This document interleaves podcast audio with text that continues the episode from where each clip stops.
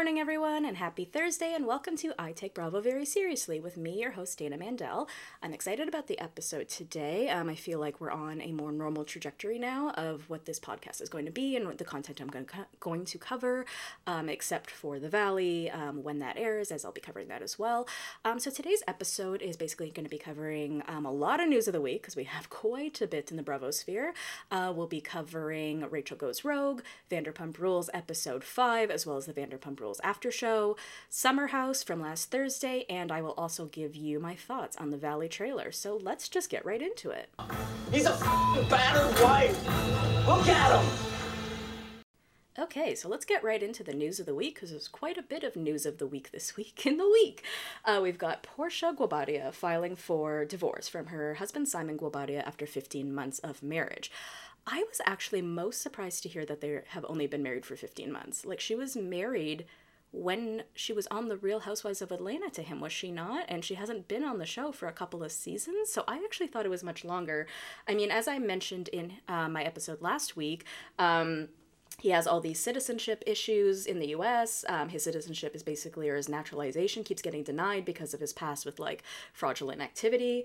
So he's saying it has nothing or, or i don't know the allegations out there that it doesn't have anything to do with his past and these whole deportation issues but i mean those just came up last week and then she files for divorce this week so it sounds pretty pretty spot on. Um, she ended up posting like black screen white words thank you for your prayers and support and simon posted i will stop loving my wife when my divorce is final. So it doesn't sound like he's given up there but uh, Real Housewives of Atlanta cameras have not picked up yet, so I am really excited to see this all play out. Hopefully, including Simon, and hopefully, including a lot of fights. Uh, we know that Marlo Hampton and Sanya are not going to be coming to Real Ho- coming back to Real Housewives of Atlanta. And we also already know that Kandi is not coming back. So that leaves room for a lot of newbies. Um, I'm still waiting to hear if we are going to be getting Pedro, uh, Phaedra Parks back, which would be fucking awesome. Um, so I'm kind of excited about where Real Housewives of Atlanta could potentially go, but I'm definitely glad we're getting this uh, storyline from Porsha. This sounds like it'll be really interesting. So, Scheana recently was granted sole ownership of her $2.5 million home, and this is just a home that she recently bought in the Valley. So, she explained this on um, uh, Jeff Lewis Live because there was a lot of speculation as to why she would be doing this, if it had to do with like divorce and that kind of thing. And she explained that um, so she bought a house in Sherman Oaks, and Brock so Jeff says like, okay, so apparently Brock has deeded, so he co-signed for the loan. Is that correct? And Scheana said he signed. It was called like an interspousal deed. And Jeff said, so he deeded the house to you. And Scheana said, okay. So Jeff said, so I understand. So I'm imagining at this moment you tell us you are more of the breadwinner right now in your family. And Scheana said yes, and sort of explains that um, a little bit further.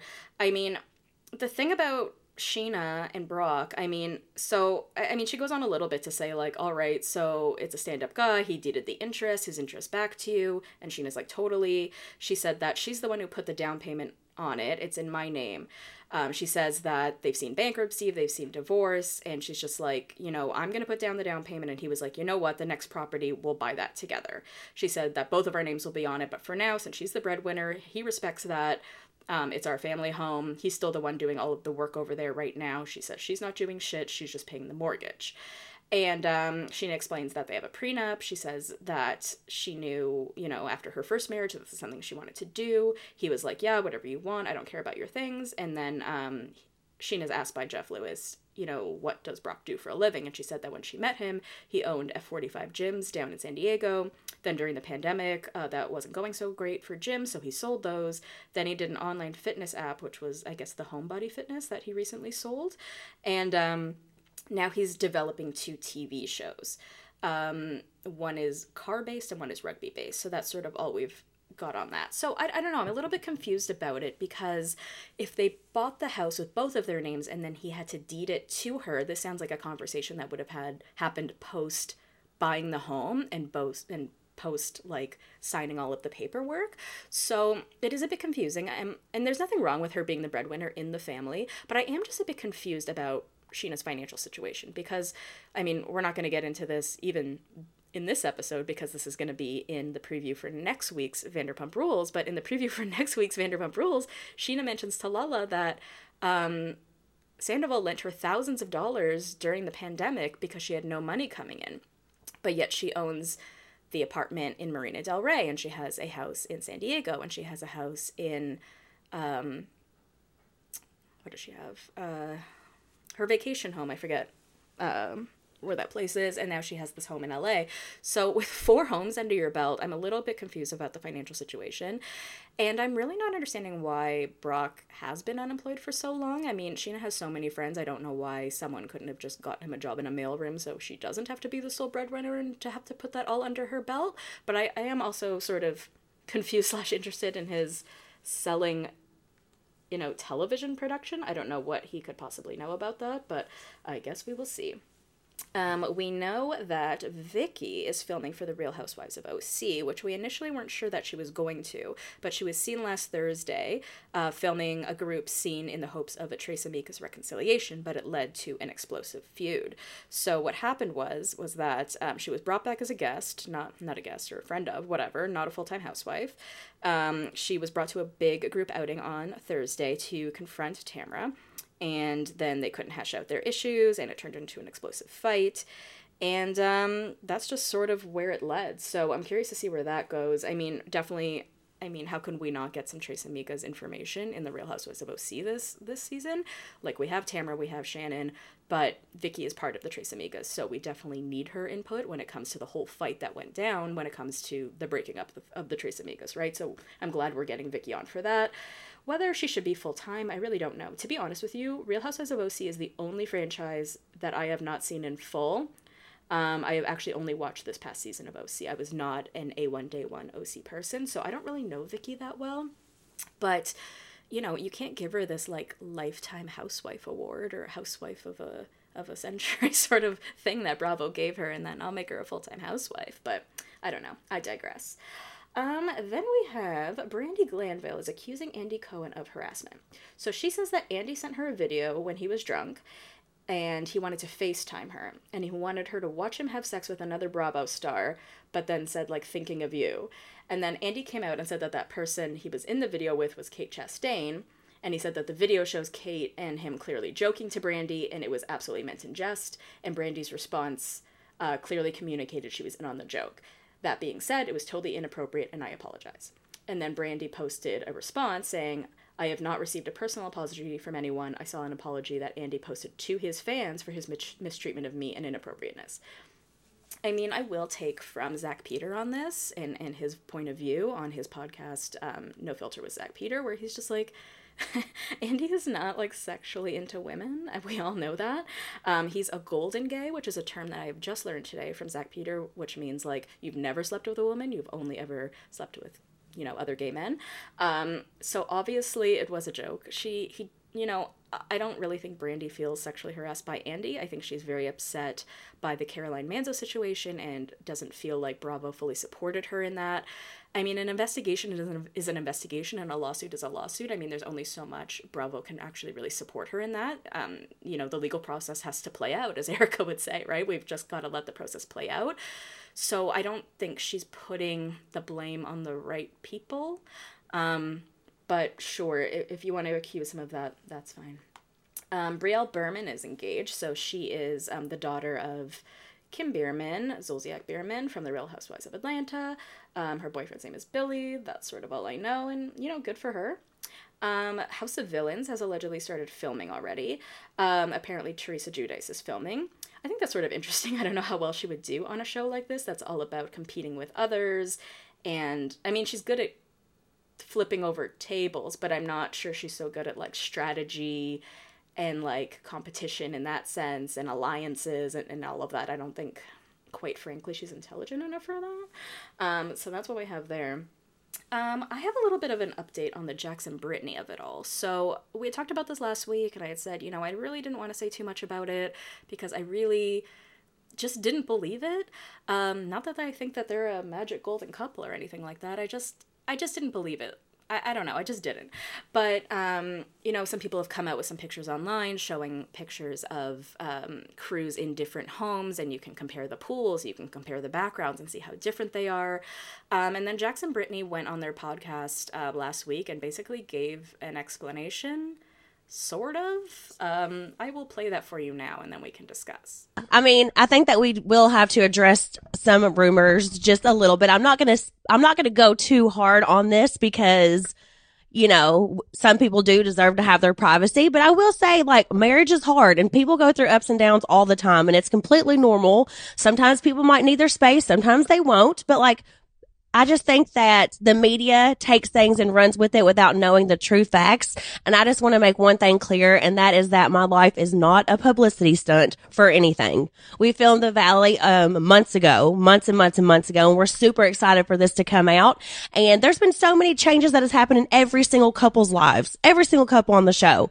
So I just want to make that very clear. I'm not going to touch too much on anything else, but definitely no publicity stunts are happening here and, you know, just respects people's privacy a little bit because the media is just getting a little bit out of control. I agree.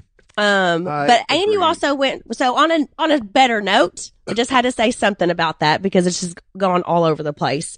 Um, Okay, so like I said, not really an explanation. I mean, she's just basically saying that couples go through things and sometimes need their space. I don't know if that's her way of confirming that when they need space, they stay in separate homes. Um, and then post, like I said, like these these pictures of crews being in different homes have shown up post them filming this um, episode of When Reality Hits. So, you know, it is a little bit confusing as to what's going on there. Um, but you know it is something i said on my podcast last week where you know if they are just trying to confuse us it's possible that they're doing this for the show and brittany's saying that's not the reason you know but that being said you guys have been posting a lot of stuff and she's been liking a lot of quotes and mm-hmm. posting a lot of quotes about like relationships and men being awful and, and all of that stuff. So to say like oh you guys should respect our privacy and the media is too much it's like okay but you guys are like posting quite a bit and buying into it quite a bit.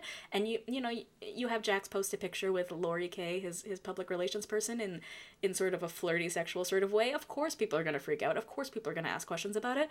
So to say that this really isn't for the media is a lie. You you guys love the media. But anyway i digress. I'm always digressing.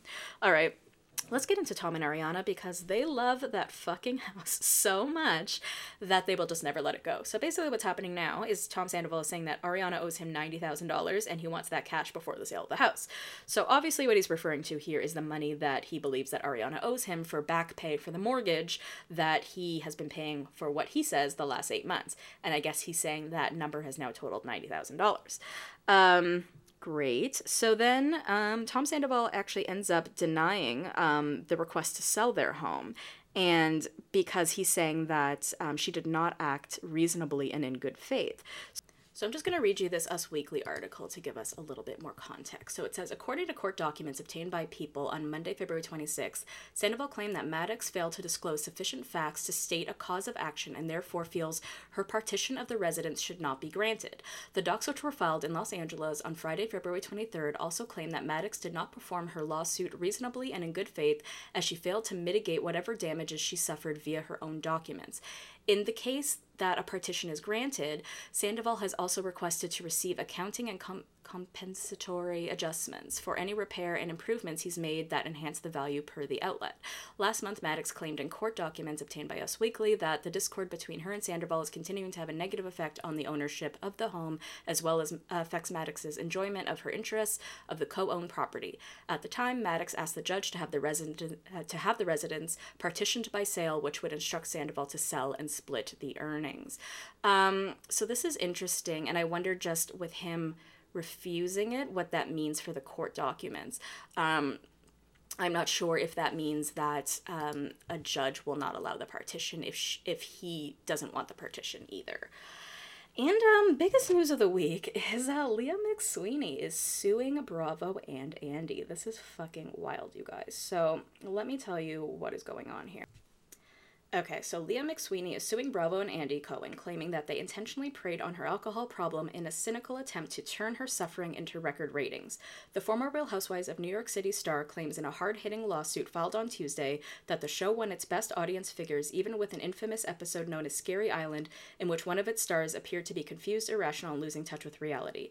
McSweeney's lawyers claimed in the court papers that, knowing she was battling an alcohol addiction when she joined the show and had a history of serious mental health problems, They saw her vulnerable condition as an opportunity to hit the ratings jackpot again by messing with her head until she went off the rails in a similar way. In fact, the papers paint a picture of producers all but desperate to cause her to relapse in alcohol abuse, trying over and over and over again to drive her to drink with a variety of methods, from coaxing to coercion to refusing her time in her schedule to go to AA to retaliating, retaliating against her for refusing to drink. And then the papers claim when she refused to drink, they simply tried other ways to mentally destabilize her in hopes of getting the on camera meltdown they wanted so badly. McSweeney, who has been open about her mental health issues and even hosts a podcast in which she interviews top medical experts about addiction and other matters, claims in the court papers that their, that their alleged exploitation landed her in a psychiatric hospital. The news comes amid a flurry of legal activity concerning Bravo drugs, alcohol, and sexual harassment. Okay, so yes, Bravo isn't a great employer, sure. But I really think that Leah and people like Leah and people like Brandi are really taking advantage of the legal system and are not taking any sort of accountability for themselves, especially Leah. So when Leah joined Real Housewives of New York, she had been sober for a very long time, but then had started drinking again prior to the show. And then she had done that reality reckoning I don't know, article that Bethany was involved in that got like zero interest because it had no concerning information. And, you know, what Leah had said in that was like, oh, when she had started drinking again, Andy seemed disappointed that they weren't able to capture that on camera. What do you mean seemed disappointed or gave you the air of? I mean, you can't really like sue someone over like the faces they make when when they tell you something and I'm sorry but this whole thing about the drinking and them trying to coerce you and drive you to it this is a franchise that first of all, is about a bunch of women who party and drink and all of that. You knew that. You knew that going into the show. And you had been sober for a number of years. So to come back onto this to, to come onto this show and to decide to drink again were both decisions of yours, not the show when you you started drinking before you were on the show there's even people who are on the show that are sober like Kandi like lala like so many other people who remain sober and like i think i've said this before um, production and i think even alex baskin threw a five year sobriety party for lala there are many sober people amongst the Bravo community. James Kennedy, Maddie Reese, they're both DJs. Like, Bravo is not, even if they are trying to force you, you have to take some ownership and some accountability as an adult woman. I'm sorry. Like, you can't blame people for the actions that you ended up taking, for the way that your life ended up turning out. And how is Bravo supposed to really know that you have like this severe alcohol abuse problem? And even if they were aware, it's still your job to sort of manage your life, right? If you've had this serious issue where you almost lost your family over it, you had the severe alcohol alcohol addiction, maybe you shouldn't have joined a show that is about drinking alcohol. Maybe you shouldn't have started drinking again when you joined the show. I mean, these are all things that you should have thought of when you put yourself in a situation that you knew would be triggering for you and would be difficult for you. It's like me being on a diet and then getting mad at the pizza place for offering pizza, right? Like they're allowed to offer pizza. It's my I have to take accountability and I have to use my wherewithal or whatever the word is to not eat the pizza or not to enter the store that sells the pizza. I don't know. That's just sort of what I'm saying. But then it went a little bit further, and um, there's there's some there's some additional claims. So now Leah is saying that Andy Cohen snorts cocaine with a coterie of favorite housewives. Um, so this this new bombshell lawsuit is painting him as um, or painting a picture of the reality TV giant Bravo as a dysfunctional club that thrives off of hard drugs, encourages alcohol abuse, and turns a blind eye to sexually predatory behavior. Court documents filed on Tuesday by one of its former stars, Leah McSweeney, even claim that it's an open secret that the network's figurehead Andy Cohen snorts cocaine with a coterie of his favorite Real Housewives stars and doles out a special professional doles out special professional favors to his employees come personal party pals. Meanwhile, the paper the papers claim that the network is aware that a different produce, senior producer routinely sends unsolicited pictures of their genitalia to lower level production employees, but the papers claim that the higher ups have done nothing to stop it. The shock claims are part of the lawsuit in which McSweeney has filed about her alcohol problem. So she's she's adding that as well. I mean, if you're really trying to take down Andy Cohen and Bravo, you could try. I, I just really don't think it's gonna happen. I really don't think anything's gonna come of this. I mean, if he wants to snort cocaine with his uh, housewife friends, so okay. I, I just I just think she doesn't have as much as she thinks she does to take them down. And I think she's being very misinformed by her legal counsel. But anyways, you guys, that is it for news of the week.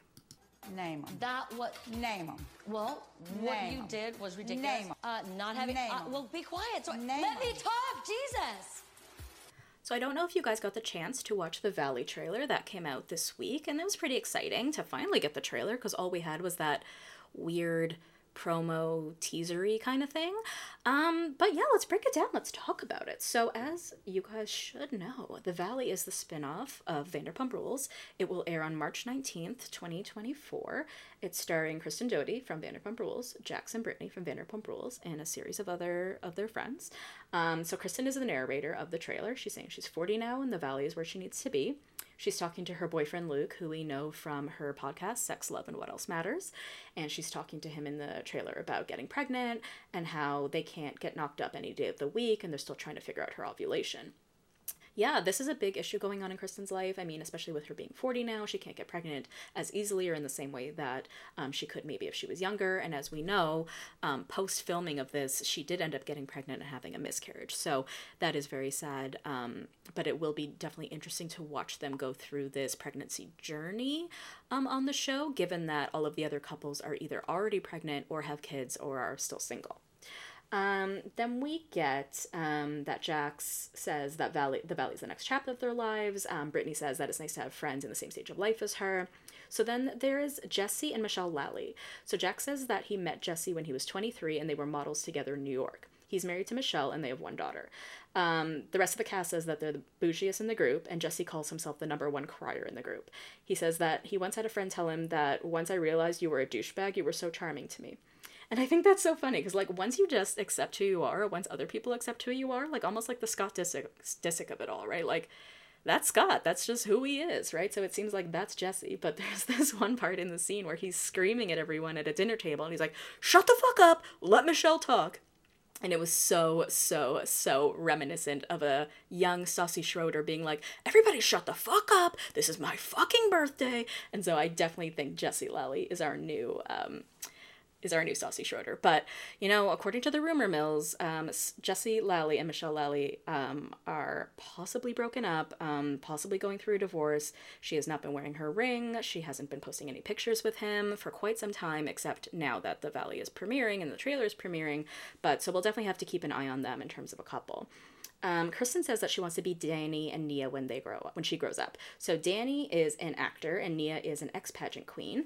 Um, they have three kids, so they have like a, tod- a toddler and then like baby twins. And Kristen says they are couple goals and family goals. So they seem to be like sort of the perfect family or the perfect couple of the group. That sort of seems to be their mo. Then we have Janet. Janet is my soul. She is my everything. She is my favorite non playable character of Vanderpump Rules. If you don't know Janet, you need to know Janet. So Janet met Scheana um, when I think around season six. They met at a pool party, and uh, uh, Janet did know the show, and she spoke with Scheana because Scheana was the only person that she'd ever met before who had also been divorced in her 20s. So Janet is divorced, um, and she's been a staple of the show for many, many years as a background character. She was in Scheana's wedding, her most recent wedding, and um, you'll definitely recognize Janet when you see her on the show because she's definitely been around at all of the parties and all of the scenes. So Janet is now married to Jason Caperna. He is a lawyer and she is currently pregnant. Now, she is the sweetest person I've ever seen in my life and always been very kind and sweet to me in our communications. Um, but in the trailer, she looks like a little bit of a monster. And I, I'm so surprised to hear because when you hear Jax and Brittany talk about like all of the fighting that's been going on behind the scenes um, on the Valley, I really thought we were talking about Kristen probably. But to hear that it might be Janet, I, I'm really surprised. But pregnancy does shit to people, like it really does. So Brittany says that Janet is somebody that she talks to every single day. And then we see Janet just fuck Janet, Janet just fucking losing it over being pregnant. So she's like, I'm the passive aggressive one, and Jason is more passive, but maybe I'm just more aggressive. Um, and then we see her fighting with Zach Wickham. So Zach Wickham, you may recall, um, he was Brittany's best friend uh, from Kentucky, and he's also best friends with Kristen. And Janet says that she and Zach actually used to live together in the same apartment complex. And Zach says that's how Janet and Jasmine became friends. So Jasmine Goode. Jasmine Goode is also on the show. You may remember her from Nick Viall's season of The Bachelor. She was also in one season of Bachelor in Paradise. She also was at Scheana's wedding last year as well. So you may recognize her from that. So Janet and Zach and Jasmine all used to live in the same building and all used to become friends, but I guess ever since Janet became pregnant, that caused a lot of strife between her and Zach. So that's something we're going to play out or see play out. Danny says that the most dramatic of the group would be a three way tie between Kristen, Jax, and Jesse, which sounds about right from what we've seen. Jesse does seem to ha- have some anger issues, but I guess we will see sort of how that plays out. We don't really know a lot about him except for these little bits that we've seen. Um, and then we see Zach saying that it's like these people aren't grown up because they moved to the valley and pumped out a couple of kids. And that's so true. I feel like that's what we were saying about this show when we did get the initial teaser. We were just like, just because like you moved and you had kids, you guys are still the same people you always were. You guys are still immature trash. But we do know that we are going to see a lot of um, crossovers from the show between Vanderpump Rules and The Valley because we've seen Tom, Tom, Jax, Brittany, Kristen, Scheana, and Lala all doing confessionals or after show scenes together. So that'll be really interesting. I don't know. I do have high hopes for the show. I know a lot of people don't, but in terms of drama, it always came from from Jackson from Kristen, right? So, you know, they may not be your most lovable characters in terms of personality, but they definitely bring the drama. And if anyone's going to do a show like this and have it succeed, I do believe it to be them. So I'm really looking forward to March 19th. I take sketch comedy very seriously, so it offends me when people just think that they can just do it. Okay, let's get into the Summer House premiere. So there's not a ton here because you know it's it's a premiere, right? So it's mostly a setup sort of episode. Um, we see the typical scenes that we do of everybody driving up in the car going to uh, the Hamptons. We see Paige, Gabby, Ciara, and Danielle driving up together. Um, so this is pretty interesting. So Danielle, at this point, so remember, she and Robert have broken up. This is post Winter House, and she says that she was in Montauk the weekend before, and it was Hookup Central, and she said that she saw Robert, her ex, with his new girlfriend, and she was like, Yeah, I, I definitely think there was overlap because they work together. And I had no idea. I thought Robert was like a stand up guy. And she's basically saying, like, I have just found out like all this shit after the fact. Like, you know, they they worked together, they knew each other a long time, and I, I feel like he had um had cheated on me. It, I, I had no idea all of that was going on. And maybe that explains a little bit more as to why Danielle seemed so maybe erratic on Winter House and maybe not her best self, but I hope we see her in her best light this summer. I do think some advice to Danielle would be not to hook up with randoms only because she doesn't seem to be able to handle it. She says she's the type of girl that just wants to have fun and hook up, but then she does seem to be able, or she does seem to be catching feelings or getting upset. I mean, that's what we saw in Winter House, so maybe that would be my advice for Danielle for the summer. Um, so then we see Kyle and Amanda picking up their this new guy West, and West met Lindsay the prior summer, and he has swagger. He's like a cool guy, um, and I don't know. He's just like another white guy they're bringing to the show with with a mustache. He seems nice. He seems funny, but I guess we'll see. Um, and then Carla and Lindsay are saying that they're not going to be coming for the first weekend because they are going to the White House. Um, and they actually throw in like like Lindsay's like, I mean, who gets to go to the White House? I mean, Ariana. And I love that little crossover with Vanderpump Rules. Um, then they have this other new guy coming called Jesse, and he's Kyle's friend. Amanda said that um, she likes spending time away from Kyle, and that after she took a pregnancy test, which they did on Winter House, she said that they haven't really been in a good place. Um, we also see that Paige saying that um, Craig is her sweet, sweet, sensitive boyfriend, and she's been taking care of him for two years now. I absolutely love the way she describes this. It's so funny. Um, and she talks about how they had a conversation last year where she's saying she wants to be with him, but she isn't ready for that next step. So she's going to spend the summer with her friends, which is fine because we know that Craig attends very frequently at the summer house on weekends. Then we get a little bit more into West. He says that his mom is an OBGYN, his dad was a cattle rancher, and so dinner conversations were very interesting at the dinner table. He said that, for example, there's four different grades of vaginal tears, and he was a three. I think that's so great that he knows that about himself. So I, I don't know. I think we might get a little bit of hilarity from him. I hope he gives us a little bit of levity. I think we need a funny guy on the show. I think the show is lacking a funny guy. Um, Ciara starts watching Wes Cook and she's kind of flirting with him and she says it's so nice, to meet a guy who like asks you about you. And that's totally true. Um, then we see Amanda and Paige talking about how Danielle and Lindsay aren't friends, but they seem to exist around each other and are just fine. They go to parties in the same room and, and they're fine about it. And we see Danielle talking about how last summer was rough, losing her best friend and her boyfriend, so this summer she just wants to have fun. But we do know that you know, post all of this, Danielle and Lindsay are great now, as Danielle was really supportive to Lindsay and helped her through her breakup with Carl. So, if anything good could have come of all of that, it's the the resurgence of the friendship between Danielle and Lindsay, which we thought was lost forever. Um, Kyle talks about how he and Amanda are not on the same page. They all go to a carnival together, and at the carnival, Kyle's saying, like, what he wants for the summer is for them to spend more time together.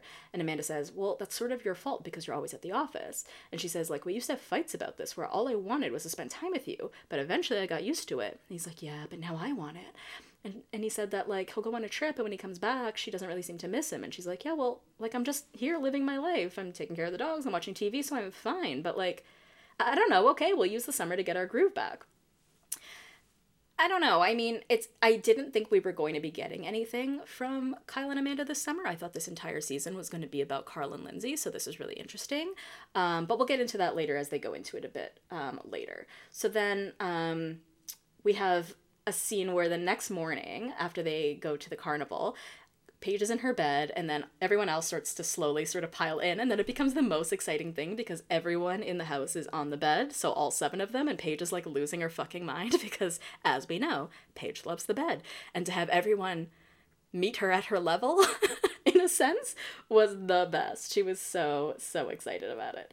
Um, so then Amanda and Kyle talk in the kitchen with Danielle, and Amanda's talking about how like Kyle is blaming her um, when all he does all night is like hang out with other people. So like she's getting mad at him basically about the conversation he had with her um, at the carnival the night before. He's like, you don't spend enough time with me, and then the entire night all he does is spend the night with this banana that he won at the carnival. So she's like, what the fuck? He's doing this thing where he's just blaming it on me when actually he's the one that's working so much. He's the one that is sort of suffering and doesn't know what's going on left or right, but he's blaming it on me. But again, we will get back to that later. Um, so then they're having a big July 1st party, right? This is what they always do have a big party. So Lindsay and Carl call Gabby, who's at the house, and Gabby tells them that everyone is having a really good time and all seven of them are together and like nobody's missing. And that just says everything. And Lindsay's like, well, well we're, we're missing. We're not there. And Gabby's like, yeah, but the vibes are really good. It's like a completely different house. And this is so hilarious because Gabby obviously doesn't realize that the common denominator obviously is Carl and Lindsay. Like in Gabby's mind, she's like, oh my God, the house is so good. The vibes are so good. Everyone's getting along and we're all here and it's all going well. But what she's not obviously understanding is like the reason it is probably going well and everyone is getting along is because Carl and Lindsay are, are not there, and you just said that to Carl and Lindsay. But she has absolutely no idea that she is saying this. Absolutely hilarious. So then we have this uh, Jesse Solomon guy arrive. This is the guy who's friends with Kyle, our second new guy. Um, he says he has the voice of an angel and he tries to sing on camera, and I'm not going to replicate it because I just don't do that um, Kyle pulls Kate, Paige to talk, and he says that you know, you know, he's sort of been shutting down. He says he and Amanda are not functioning as well as a team as he'd like, and he's saying that her beef is that he works too much. But he's like, okay, but I'm doing this for us. And Paige says to the camera that part of the issues are that these are just things that are his wife's personality and he didn't realize that when they got married and he talks about like the thought of adding kids into their non-functioning relationship scares the shit out of him and then Amanda tells like Paige and Ciara that like Kyle is just about work. He takes it out on her and you know, that's just sort of what's happening here. So this is sort of interesting. It's not like when Amanda when Kyle is approaching Amanda about his issues with her that she's completely open to it. Which some would say is sort of a bad thing, right? Like your husband is communicating with you, like listen to him and, and sort of work on the issue that he's discussing. But in this circumstance, she's she's acting as though, and we're not in the relationship, so we don't really know, but she's acting as though we have had this conversation and this is something that you know, you say you have an issue with, but then you act in the opposite way, as she explained, right? So she's of the belief that he's actually just working too much, he's stressed, and he doesn't know what's what. And that's what his real issue is, and that he's taking it out on her. And if that's the situation, that is not okay, but it sounds like they almost need a therapist to sort of work through this because on one end, he thinks it's one thing, on her end, she thinks it's another thing, and because they are not on the same page as to what the issue is, they're not going to ever be able to meet in the middle, right? Now, Kyle and Amanda have been through a lot over the years. We've seen them go through cheating, we've seen them go through such rough times.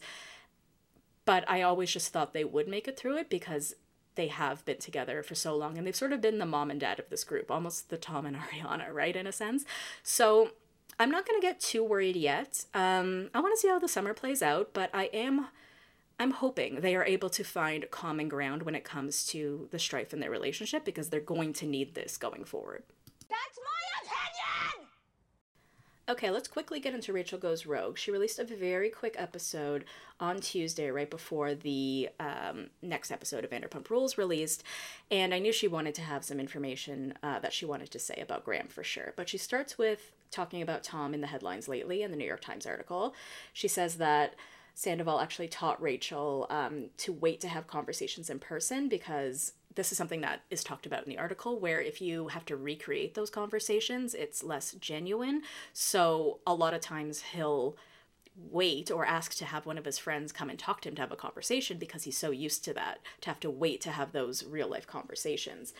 Um, the article explains the effects of reality TV and how it impacts a regular person. And she talks about how these people and herself had these longstanding roles on the show, where a show like The Bachelor is like for a short period of time. But when you're on a show like this, where you're on it for 10, 11 years, your reality, your reality can be skewed, right? When is it the job and when is it real life? And eventually you're living the storyline on the show. She said that she is trying to stay in reality and she knows Tom's, Tom's priorities were the show, and this is one of the reasons she didn't go back. She said when she would hang out with him, you know, her reality would get really confusing. And she's saying that, like, sort of the article and the public perception right now is that, say, is that people are saying that maybe Tom should take a year off and process. And she says that's why she didn't come back, and that's what she went to go and do. Um, in terms of Graham, she says that when Graham was given to James, Lisa didn't use her name on the uh, or the story that was um, that she had surrendered the dog to a kill shelter and that it was hours away from being euthanized, and she's relieved now, and because she won't be getting more death threats, which is insane that she was getting that. Um, so she was talking about the show. She was just happy that it, Lisa didn't use her name or the story.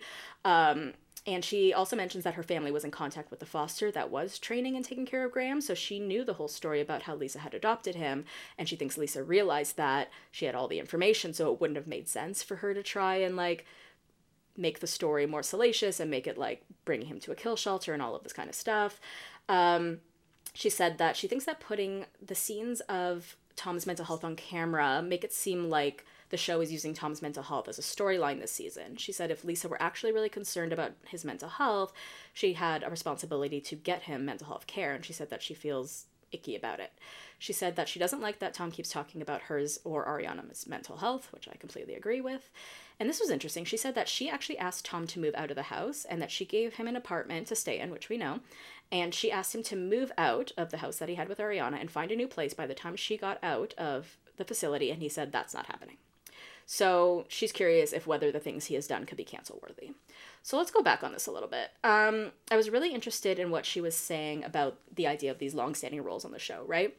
So if you're on a show like Love is Blind, The Bachelor, anything like that, you're on this show for 30 days, 10 days, you know, these very short brief periods of time and then you go back to your regular life, your regular family, your regular world. While on a show like this, which is actually a show about your life, as opposed to a show like The Bachelor or Love is Blind, where you're brought to a location where isn't your location and you're on vacation or you're in a mansion or you know you're not in your regular life or your regular home while on Vanderpump Rules it's a show about your life and about your home and about everything that's going on with you.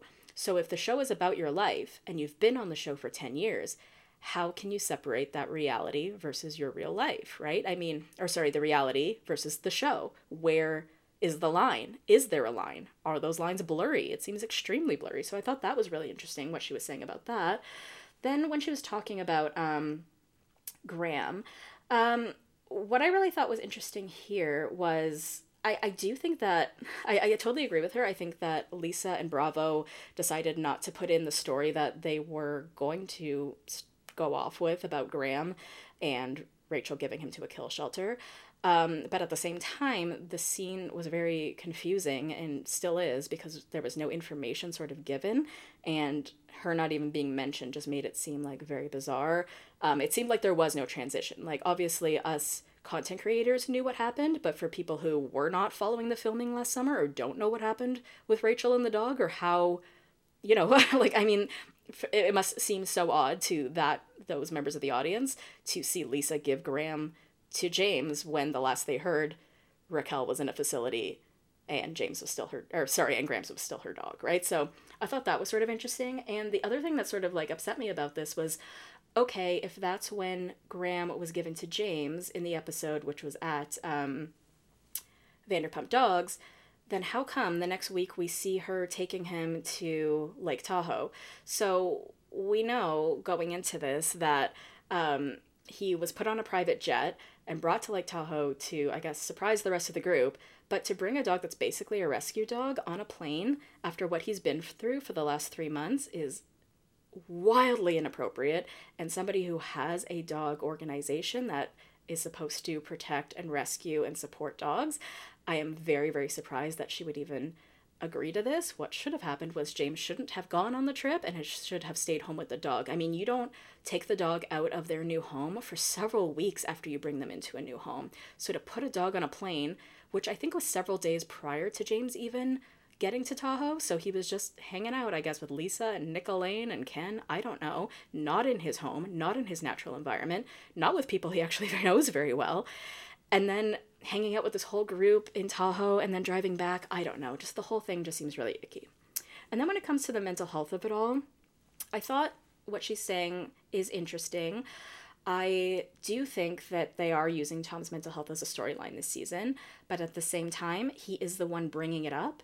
So if he's talking about it, like what else could they be talking about if if that's what he is like literally conversing about if he's talking about his suicidal ideation how can the show not reflect that but at the same time let's assume you know this is serious and and, and we are right if somebody makes these kinds of claims it is a very serious thing so if lisa truly believed that tom was in that place she shouldn't have been trying to coerce Scheana and Lala to befriend him. That is not the solution to suicidal ideation. The solution would be professional help. So if the show and if Bravo and Lisa all believed that Tom was truly feeling this way, should they not have shut down production, lowered the cameras, and got him into therapy?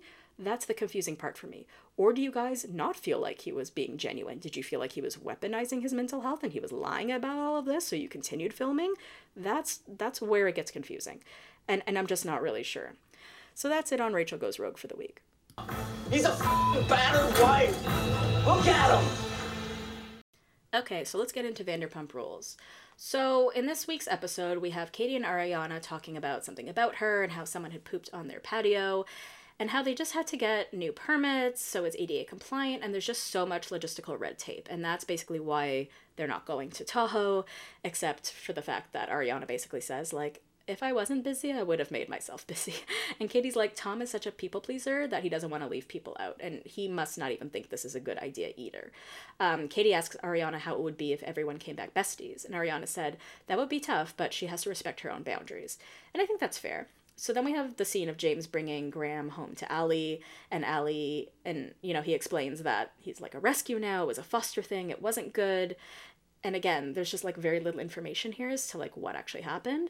And then Ally's sort of freaking out because her cat Banks has never met a dog and she's says she's not sure if she's like ready for the responsibility.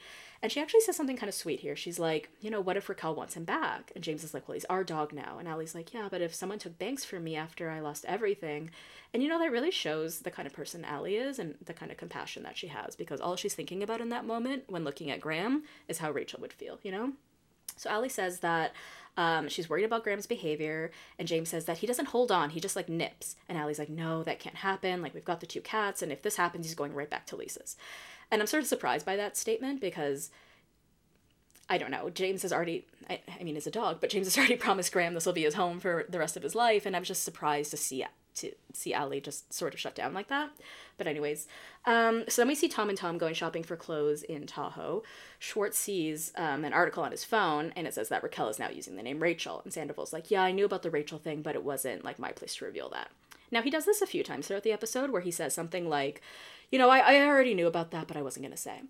it it sort of gives the vibe of like when somebody dies and other people around start acting like oh i was best friends with that person. It's, it's just giving that sort of vibe where like anything you'll see like every time something comes up about rachel he'd be like yeah i knew about that because like i was closer with her and i was like more important to her so that's why i knew it. But i couldn't tell you guys because we were so close and you know we're so tight and that's our secret together. That's just i don't know that was just sort of the vibe it was giving. Then he says that he knew she was out of the facility and he said he texted her and he said, Hey, don't know if you're out yet, but I'm thinking of you and hope you're doing okay, and didn't get a response. He said that after she didn't reach out on his birthday, he really started thinking something was going on and that she wasn't talking to him. He said that her publicist is sending all of his calls to her voicemail and that she doesn't want to face the world. Okay, no, Tom, she doesn't want to face you or talk to you. I am actually so happy that she's doing this podcast to be able, not all of it, because I, I don't like some of the episodes, especially the ones that have to do, or she has like a, a mental health therapist on. But again, that's only because I am just such a pop culture podcast lover. Those are the only kinds of podcasts I like, but I digress. Um, yeah, I'm glad she's doing this podcast because she was super fucking clear that he was constantly trying to get her to leave the facility despite the fact that she had mentioned that she did not feel safe to herself to do so. He called her selfish for staying there, and now he seems so confused as to why she's not speaking to him. And in my mind, the only reason is because this is how he's always treated women or this is how he's always treated her. And so he just expects this to be completely fine. He probably didn't take any of those conversations where he was calling her selfish and trying to get her to leave a facility when she wasn't well. Um, he probably didn't take any of that as detrimental or serious in terms of what would happen to their relationship. He just thought that was, I guess, a normal conversation to be having. But to her, it was the end. And not only was that the end, I'm just going to remind you all that he also tried to weaponize his mental health against her when she again told him that she wanted to stay and didn't want to leave yet. She was not ready. And he said, Well, I had to have Kyle Chan come and take all the guns out of the house. I'm I'm I'm having dark thoughts. And so he's trying to lure her out of the facility with his mental health, but he's doing that to someone with mental health issues, which is so, so, so fucked up. So the fact that he's sitting there acting like, oh, I just don't know why she doesn't want to talk to me seems a little bit confusing. Tom, like, listen to her fucking podcast or use your brain and your memories. Anyways, Scheana and Brock go bikini shopping. And I have never seen them like this. Like, this is super fucking weird. So, Scheana's talking about being nervous about being in the same house with Tom, and like, will he try to talk to her? Will Ariana get mad at her? And Brock just starts talking about like all the effort to try to find a new nanny, and now they're at square one because Tori is taking care of a newborn. And he's like, We can't have your mom around 24 7 for the rest of our lives. And Scheana's like, I'm not comfortable with a stranger watching our kid. And they have this whole fight at the store. And he said that she won't even take the steps to sort of try to do that. He's like, I can't figure out why you think only your mom can do the job of a nanny. And he said it's because your mom makes you paranoid. It makes you believe you're not a good mom. It makes you even more paranoid and so they get in this whole fight about it there. And like it's it's super awkward to watch but also just like it seems to be the biggest thing in their relationship. And we'll talk about this more in the after show but it seems to be more about Scheana's mom to Brock than it is about Scheana. And I guess he's more concerned that Scheana's mom is making her feel paranoid or making her feel like a bad mom. So he wants her to be able to have somebody else take care of the child to see that, you know, that she is a good mom, that she can do it. And it's it's complicated, especially with Scheana's postpartum OCD and her what makes her feel most comfortable, what makes her feel like she can let go. I mean, the parameters are so different for her because of her OCD, but you can see how much this is really causing very, very significant strife in their relationship. But we'll get to that more in the after show. So then James explains that it was too late to add Graham to his plane ticket, so Lisa offered to take Graham to Tahoe on the private jet, which we talked about earlier and how fucked up that is. Um, then we see Scheana and Brock fighting some more about laundry, and she's bas- basically she's just annoyed by everything he's doing at this point.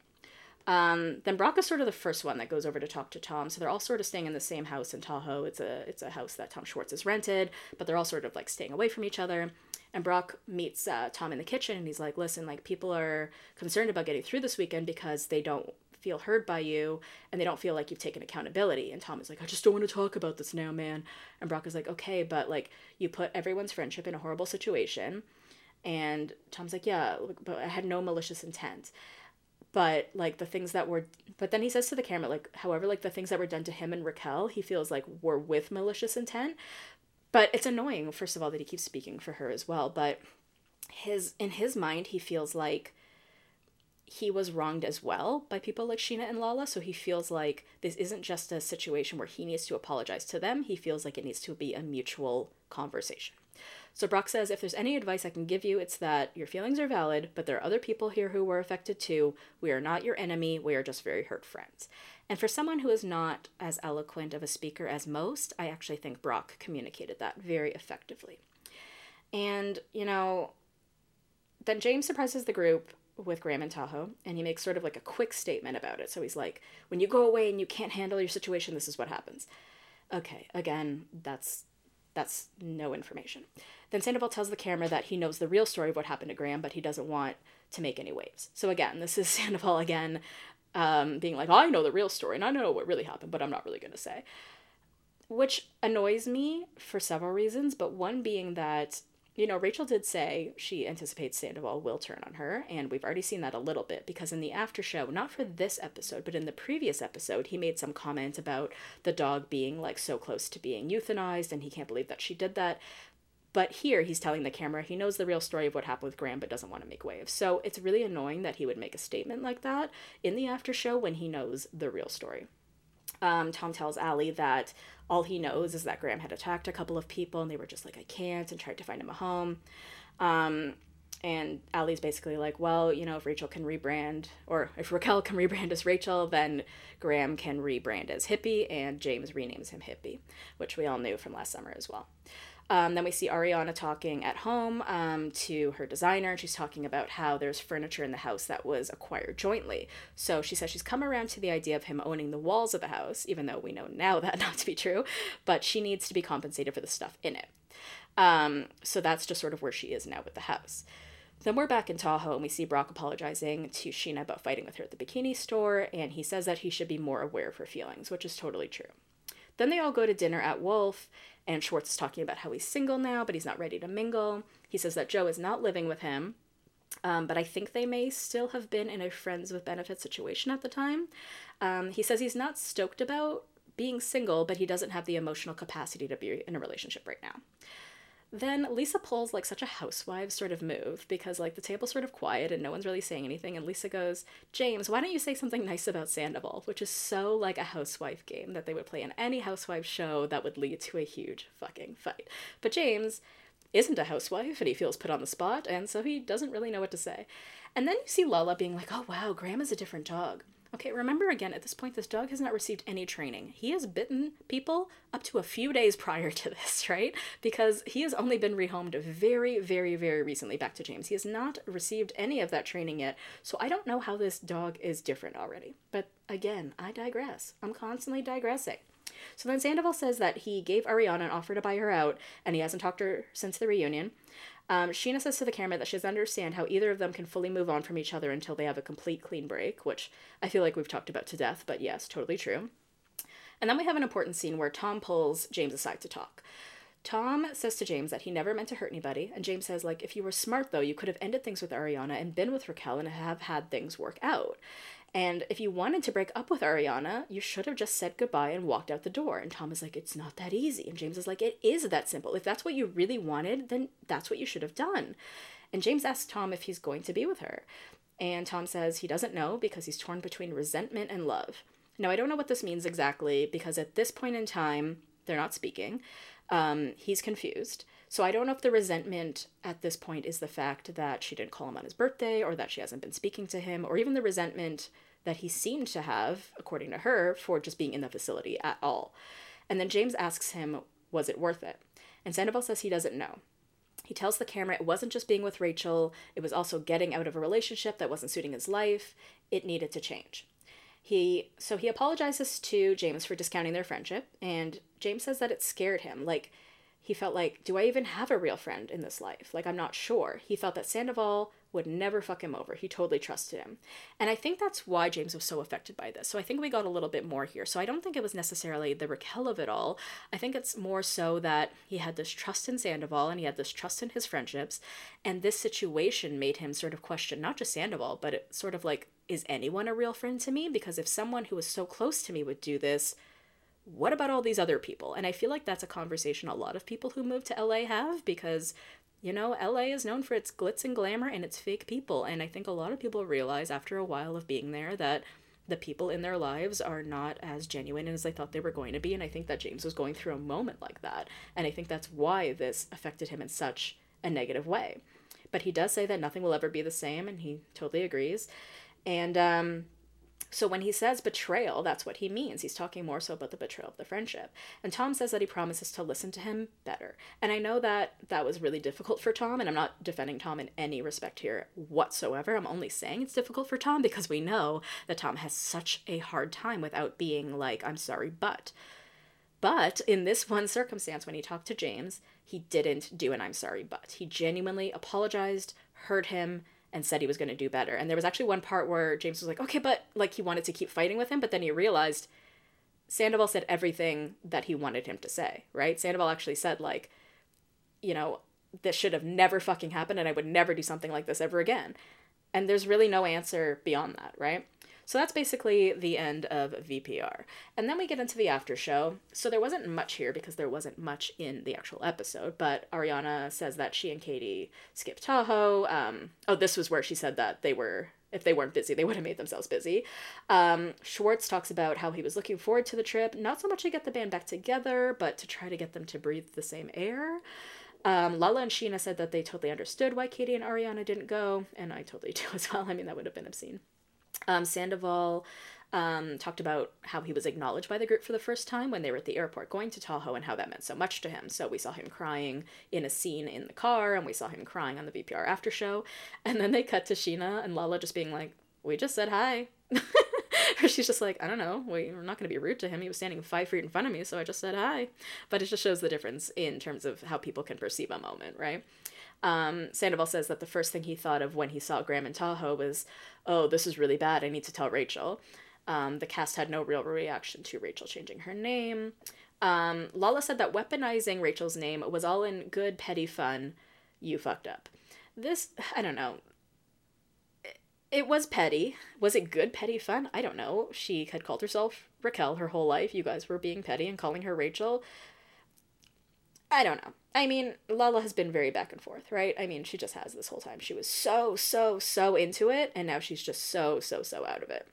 Schwartz explains a little bit about the whole, you know, being single thing, and he's saying, like, not that he's ready for a relationship, because he's not, but he's saying, like, he just didn't expect to be 40 and single. Like, he didn't expect to be at this stage in his life, at this stage in his life. He's saying, like, for example, his apartment costs more than his mortgage and he's not building equity. Sandoval even mentions that Schwartz's apartment is like the first apartment you get out of like college sort of thing. And so I don't know, that's just kind of sad, but I totally understand what he's saying. He's not ready for it, but he just didn't think at at 40 this is where he'd be. That he'd be living in like this shit apartment and he wouldn't own a home and he wouldn't be married. That's basically what he's saying. Um, and then Ariana and Katie talk about something about her and how they thought it was going to be easy because of the second generation of um, the restaurant and that everything had already been approved.